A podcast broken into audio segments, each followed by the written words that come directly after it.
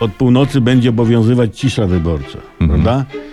Znaczy od północy najpierw Wybrzeże, Kujawy, Mazowsze, Wielkopolska, Małopolska, później góry. Znaczy od północy, nie?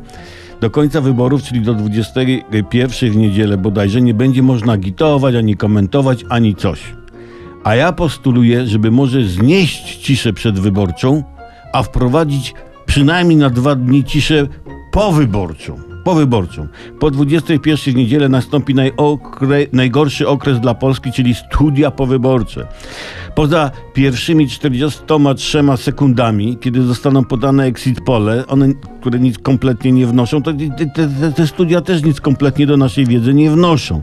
No bo może poza tym, że słusznie Niestety nieudanie planowaliśmy tego nie oglądać, bo co nam goście z studiu nowego powiedzą? To samo co w poprzednich studiach e, po, powyborczych. Wysnują prognozy, które się nie sprawdzą, skomentują wstępne wyniki, mówiąc mniej więcej tak, no tak, takie są wstępne wyniki, no takie są, no i nic nie poradzisz, że takie są, hop, siup, tralalala, nie?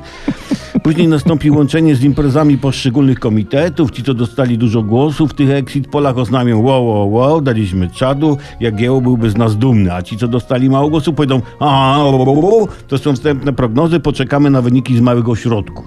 No. Po co to komu?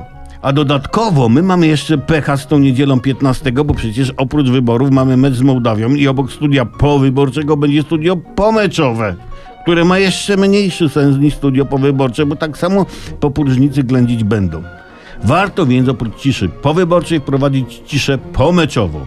Lżej będzie przeżyć i wybory, i mecze naszej kadry.